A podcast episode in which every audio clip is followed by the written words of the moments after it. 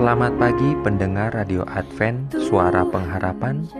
Mari mendengarkan suara Tuhan melalui tulisan pena inspirasi Menjadi putra dan putri Allah. Renungan harian 30 Oktober Dengan judul Kristus pengharapan kemuliaan dalam Anda.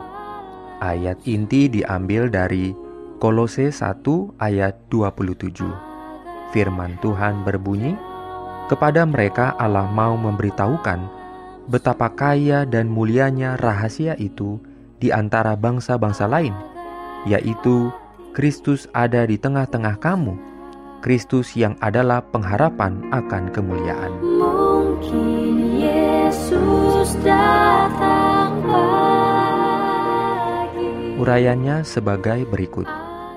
Apa yang membawa penyakit pada tubuh dan pikiran bagi hampir semua orang adalah perasaan tidak puas dan mengeluh karena tidak puas. Mereka tidak memiliki Tuhan, mereka tidak memiliki harapan yang mencapai sesuatu di dalam selubung yang merupakan jangkar bagi jiwa yang sungguh-sungguh dan tabah. Semua yang memiliki harapan ini akan menyucikan diri mereka sendiri, sebagaimana Dia adalah murni. Pengharapan itu bebas dari keinginan yang tidak berkeputusan, keluhan, ketidakpuasan. Pengharapan tidak terus melakukan kejahatan dan gelisah karena masalah pinjaman. Tetapi kita melihat banyak yang mengalami kesusahan sebelum waktunya. Kecemasan ada pada setiap aspek kehidupan.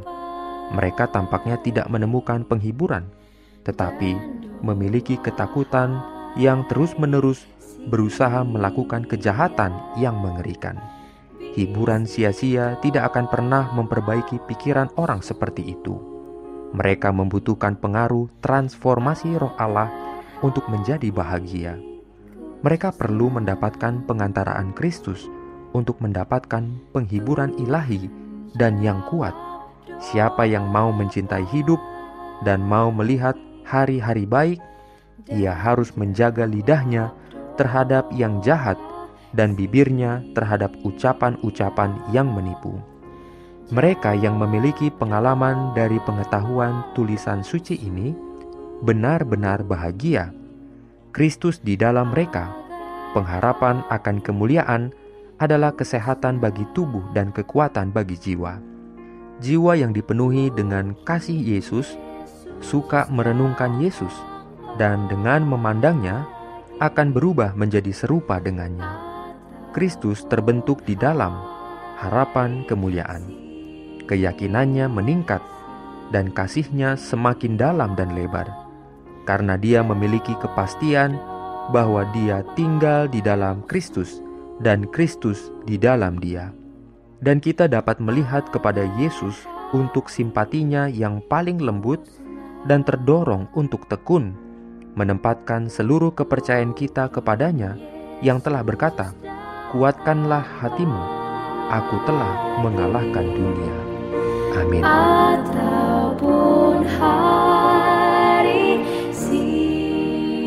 Jangan lupa untuk melanjutkan bacaan Alkitab sedunia. Percayalah kepada nabi-nabinya yang untuk hari ini melanjutkan dari buku 1 Tesalonika pasal 3. Selamat sahabat dan selamat berbakti. Tuhan memberkati kita semua. Mungkin datang malam.